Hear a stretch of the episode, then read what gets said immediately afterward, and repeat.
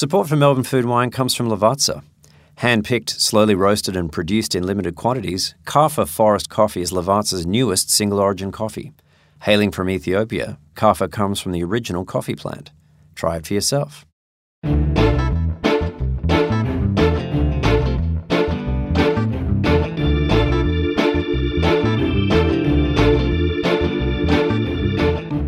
Where do cooking and survival intersect in twenty nineteen?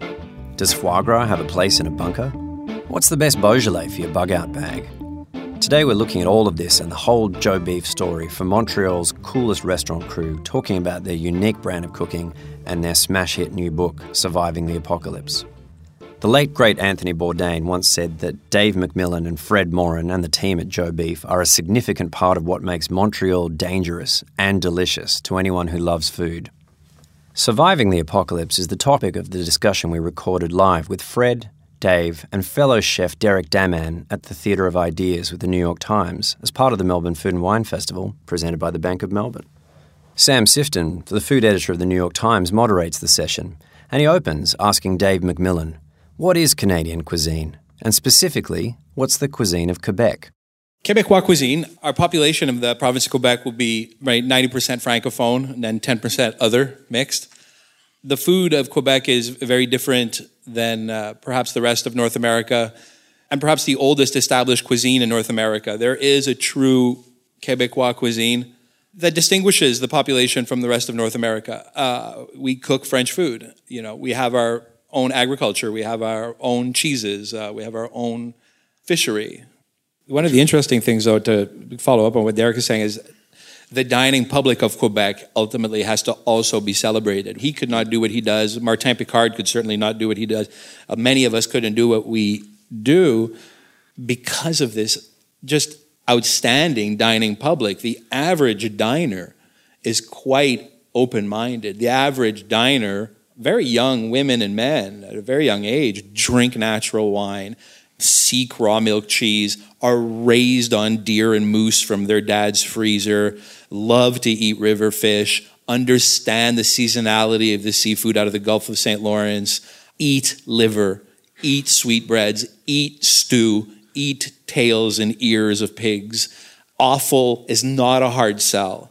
You know, it's just another protein on the menu. So we can actually cook a wide array of things and sell them. It's just not street credibility. You know, when I travel now with Fred often, we go to restaurants and Manhattan, certainly your hometown, I, I struggle with because there's very little of the foods that I eat in these very well-known restaurants.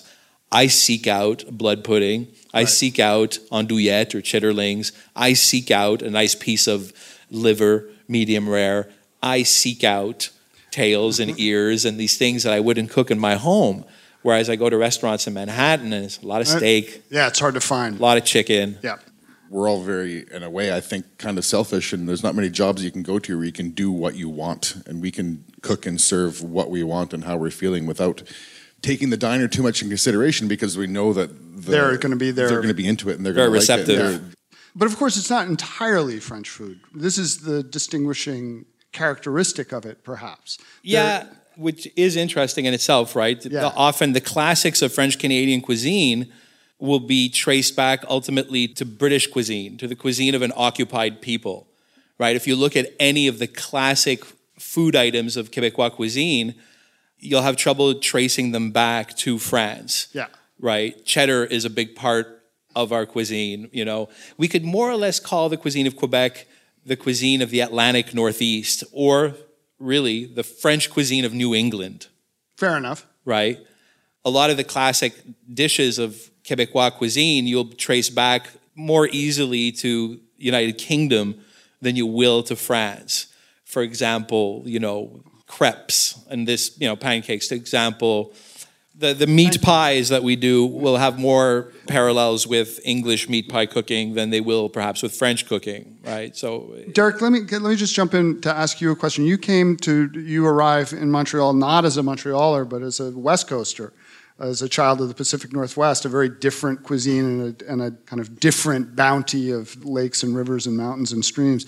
How do you fit your cooking into the world that David just described? I try. A way I look at it too, I mean, Canada, from not being from Quebec and being from West Coast, I see Canada as a very multicultural country, so I think we have a lot of inspiration to draw from as far as our cuisine is concerned. And that being said, I mean, when I moved to Montreal, I'd never been to Quebec in my entire life, and I've been there fourteen years now. I've learned leaps and bounds about, you know, how regional Quebecois cooking is, you know, from one from one area and one region to the next, so. Derek's restaurant was logical. Like, even, you know, the first year that he opened it, lesser food writers in the city would say, oh, like, it's very similar to Joe Beef, you know? Like, what do you think? Is he offending you? And I was like, no, it's not that at all. I can see what you're saying. And, you know, he has influences. He likes the same restaurants in Europe that we like. Uh, he likes the same restaurants in, in England as we like. He reads. Uh, he reads as we do. And the food is not like ours at all, because I can tell that the recipes are completely different. We, Fred and I have been cooking the same vernacular of terrine and chicken sauce for twenty years. A plate that Derek cooks could possibly look like one of ours, but his chicken sauce and perhaps the, the way that he seasons a bird is completely, completely different, different, right? His base cooking is completely different than ours, which was interesting for us because we can't or don't have any pleasure eating our own food, really. uh, so Derek's food is right in our vernacular. So one of the interesting things, and I know you have started a, a dinner service at McKiernan lately, but it opened essentially as a lunch spot, wide open spaces, big windows, lots of air. This is a very different atmosphere and kind of philosophy of restaurateuring than any of your other r- restaurants. How much of a relief is that to have a, a day shift restaurant, Derek? I think we always sort of cringed at lunch. I mean, we all attempted it at one point and then sort of threw in the towel, and, and that was it. But after McKiernan started, it's in a, a big warehouse. It's four hundred thousand square feet, uh, huge. There's a captive audience. There's Airbnb. There's luxury retreats. There's a bunch of small independent businesses in the building. So opening up for lunch seemed like a natural thing to do. And then it really reflected in the staff and and. You know, they're coming to work in daylight. They're leaving in daylight. You know, they're happy. They're, there's no time to go out and make bad decisions, only good decisions after work. They can go to the gym or go to their family and come refreshed to work the next day. They're getting vitamin D through big windows. You yeah, know, yeah. It's a very, very good atmosphere. And people that are coming there to eat are having fun. It's a huge space. We have air hockey. We have ping pong. It's uh, it really took off. It's really fun. So this happens to coincide with changes in your own lives uh, that have led you to better decision-making uh, in the off hours. And a life of sobriety would seem to indicate a business like this to be a good one.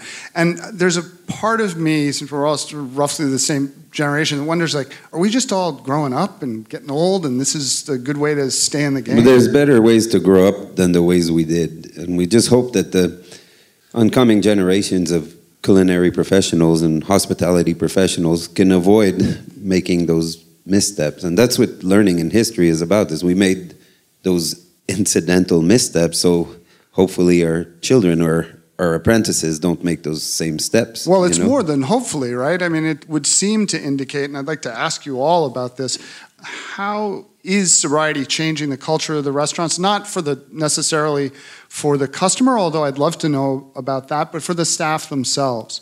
We saw big changes at the top of the pyramid, right? You know, I went to, I don't know if you know this, but the last time we spoke, we, we spoke on stage in Montreal. I yep. went to rehab the next day, right? That's the effect the New York Times has on its subjects. Yeah. I didn't know that. Wow, congratulations. Yeah, the next morning, thank you. Uh, but we, for sure, I, I worked on myself first, right? And uh, it was a, an odd, you know, three months of getting to know myself, putting in practice what I learned in rehab. I went to a high educational kind of rehab with an extra specific focus on me being, having to go back to hospitality, where, hospitality, where I, I you know, I, I make my living selling food and wine at night. But w- when I saw the light at the end of the tunnel, I became happy and I became somewhat clear. What I noticed is that if I act like a Viking and I carry on, I, I do have an effect on the people that work under me. So if it's okay for me to drink at the bar, if it's okay for me to get really drunk at Derek's restaurant, if it's okay for me to bring all my staff to the bar across the street and buy shots, then by default, it's I lead by example. So I noticed that all of these young cooks that work in five restaurants that look up to me somewhat, or right. Fred or Derek or whoever's in the position of being at the top of the pyramid has a trickle-down effect. So as I became different, as I changed my language, as I became not selfish of my own alcoholism, when I was interested in the people that worked in the business, when I was interested in the business, that there was a change in the environment of the restaurant. So sobriety from the top of the pyramid trickled down to less staff drinking, greater overall staff sobriety, a culture and a language of wellness inside of the businesses. Yeah. And then people reaching out to me about their own issues, right? Because I decided to live my sobriety openly. So that permitted, you know, we have over one hundred fifty employees. So it permits those of them who are struggling with issues to speak to me or anyone at the top of the pyramid, and we can address that. Whereas before, I wouldn't deal with that because I was living a selfish, who am I drinking with, when am I drinking, with whom. I've changed the way that I eat drastically, I think, as well as Fred over the last couple of years. And I've dumbed it down considerably to a point where eating in a restaurant once a week is quite an event. Whereas before, I'd eat in restaurants quite often and, you know, eat a variety of different food all the time. But I have no problem now making like a, a pork shoulder on Monday and then eating it all week long. You see what I'm saying? In that restraint of, let's say, making a big pot of soup on Sunday and eating it literally every day during the week with a simple salad and some good bread that was delicious on Monday that works its way to being stale on Friday, there's a sparseness of that. And this is also that the... makes you appreciate when you actually do go out and dine.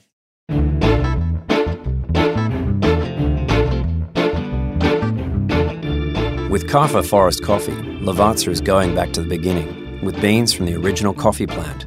This single origin coffee is rich and intense, with floral notes and the flavours of cherry and date. Add it to your menu. Lavazza, a supporter of the Melbourne Food and Wine Festival. Switching to the customer, right? You're in the business of selling alcohol to people. There is a party that is going on. This is, it is, as David put it, it's a, it, there's SeaWorld. You want to see the orca. You want to have an evening of excess in Montreal, courtesy of Maison Publique, courtesy of Joe Beef. How does that then change for the customer? Partially, that notion comes from the belief that a, a drinking man or an alcoholic has that everybody around him is drinking as much, mm-hmm. right? Uh, we'd travel to New York and be hosted by friends and being under the impression that everybody in the room at that time is having three bottles of wine, but it's not the case. What we notice now is that most customers, the vast majority of our customers, are educated and control and controllable people, and that we were the one with the problems. I don't think that excessive addictive behavior doesn't have to be changed as much in customer as it does in the culinary professional. The Wait. thing is, with the culinary professional, we have to look at the very start of our career. We are predisposed because we are often people with not low success academically, but people who, you know, maybe didn't pay attention, a possible undiagnosed A D H D, people with a, at higher risk of addiction. So we... like David was saying, we try to solve the issue currently as well at, at the top, and people who have issues and stuff. And I think it's also important to look at the the process and, and admission and cooking school and stuff too, and, and offer those ways to students to know what to do if they face that eventually. I want to, and I'm sorry, you'll have to indulge me, I want to go into Surviving the Apocalypse for a moment to return to the Grateful Dead, because I think it's kind of weird and fascinating that there is this whole bit in there about the Dead and their effect on, on the two of you. I think that for those of us who grew up in the in and around uh, the world of punk rock, these noodly, noodly hippies who were like our O R F teachers in grade school, like it's very difficult to be cynical about them. And then here they are, celebrated both in the iconography of your social media now and in the book. And what happened? Where'd that come from? I followed the Dead quite a bit when I was younger. Fred as well, uh, just, you know, a fan of the music. Lots of people. And in Montreal, it's not a thing, right? Um, in Vermont, it is. In Maine, it is. In New York State, it is. But to listen to the Grateful Dead in Quebec is being few and far between. We're not yeah. many. But there was a certain culture of the Grateful Dead uh, when we went to see shows. a hospitable. Fred has put it well that way, that the, the culture of the Grateful Dead is very hospitable. Are you okay? Do you need a blanket? Are you cold? Are you hungry? Wasn't the music wonderful tonight? You know, there was a certain non-pretentiousness of the following the Grateful Dead and, the, and Grateful Dead music. It was high art, and you know, it's complicated music. So when we opened Joe Beef, we wanted it to be a French restaurant, absolutely, with market-driven cuisine, but we wanted to destroy pretense. That still to this day, the wine glass that we serve wine in is the cheapest wine glass you can buy. The cutlery is same cutlery I have at home, inexpensive cutlery. There's no real luxuries in the restaurant. It's very much a simple touch of cottage. And it made sense to serve that food in a Grateful Dead music kind of atmosphere. The um, just want to add to that. One of the other part about the Grateful Dead that I found very interesting is most of the songs are written by Robert Hunter. And those songs still today, you would think they were written two hundred years ago. They find their place in a tradition of songwriting, of American songwriting. Like classic and, bistro cuisine. Yeah, that was like we said. do, and like we approve of in food. You know, we don't want to mimic the food of France one hundred years ago. We want to fit in a tradition of French cooking. And menu writing, we try, or at least David and I try to write menu the way Robert Hunter wrote songs. At this point in the session, Sam Sifton invites questions from the audience. And an audience member asks what the panellists would recommend she eat at Joe Beef for dinner and at McKeon and Luncheonette the next day. We are starting spring in Quebec. The second the ice recedes in the Gulf of Saint Lawrence, uh, crab season kicks in right away. So we have a massive crab fishery, ninety percent, if not higher, ninety-five percent of our crab goes to uh, Japan. So that's starting up. Whelks are starting up. Crab is starting up. Urchins are, are plentiful. We're still ultimately cold, so there's still a lot of charcuterie, terrines, pâtés, crusty bread. Again, it's still cold, it's damp outside. Rabbit for two, duck for two. That's what we're doing. Big chocolate cakes. Wow. And with daylight being such that you can actually farm with reasonable fuel use inside of a greenhouse, there's like radishes and little salads that are coming out from greenhouses that actually farm in full earth organic. So start with farming. A radish, duck for two, big chocolate cake. Sounds pretty good. But what are we going to have for lunch the next day, Derek? Oh boy. What we're doing now at McKiernan is actually pretty interesting. We're taking all the the last of the root vegetables just because it is the end of winter, but at McKiernan we try to keep things a little bit lighter fare because it is lunch and not to I mean not to shut you down or kill you during the, the day if we have to go back to work. Exactly. So what we're doing now is we're taking all the root vegetables and we're curing them like like and smoking them like ham. And then slicing them really thin, uh, which is a great little uh, lunch starter with homemade stracciatella, candied nuts, uh, and some little uh, saba that we made, and some, like Fred is saying, the nice greens and everything is a great way to start the light your day without, without, and easy, light and then ish. We're back at work. That sounds pretty good. It's placebo light. Yeah, I like yeah. it. You know, you cook from out of cookbooks or experiment or everything at home, but when it comes down to it, I mean, we all are only able and capable of cooking eight to ten things really, really well. Yeah, that's true. That's Very it. True. You know, we can try recipes and try things and experiment and come up with these great ideas, but when it comes down to it and you scale it back, I can only cook eight things. Well, give us one of them. Like Dave said, pork shoulder. You just yeah, let it go can't until go wrong. It's soft, and then there's a weird it. thing too right now. Yeah. I think social media has been like very challenging for us in the restaurant business. Because the general public can see everything and it's very tempted. It's like an online menu if you follow food people, right? So we're in this weird situation now in restaurants where we have to make our own butter, really? We have to make our own bread. We can't buy bread from the baker anymore. That's not acceptable. We can't buy butter from the dairy. We have to make our own butter, make our own bread. We also need to have satisfy all of the vegans. We have to satisfy vegetarians. We have to satisfy pescatarians. We have to satisfy carnivorous meat eaters. We have to satisfy most of the allergies. So our menus are incredibly dense right now. Like literally sometimes we have twelve appetizers and fifteen main courses. Where are we going? Right. You know, seven desserts, you know? This complicated menu, exhaustive choices and everything also generates an issue for workers, you know? It, it makes being ready at six o'clock very complex every day. So we're talking now about the conditions of people in the kitchen. And I think part of that, the media is a little bit to blame in that because we try to do all these things because we're trying to dance the dance of the stars, you know? And then one year, the same journalist that will attribute you stars for having a, a homemade charcuterie program, making your own candles out of beef tallow, will turn around and look at workers' condition and people that, that work like a day wage instead of hourly wage, internship and everything, and scold you for it, you know? So we have to... But we've been painted we've been painted into the corner yeah, yeah. of I, having I, to make our own butter. I look forward to the opening of the pork shoulder restaurant, where yeah. only pork shoulder is served. It's going to be lights out it's delicious. Gonna, yeah, it's, it's going to be fantastic. Easy. That was David McMillan, Fred Morin, and Derek Dammann, with moderator Sam Sifton from the New York Times, speaking at the Theatre of Ideas, part of the Melbourne Food and Wine Festival. You've been listening to Melbourne Food and Wine. Melbourne Food and Wine Festival is made possible with the support of Visit Victoria. I'm Pat Nurse. Thanks for listening.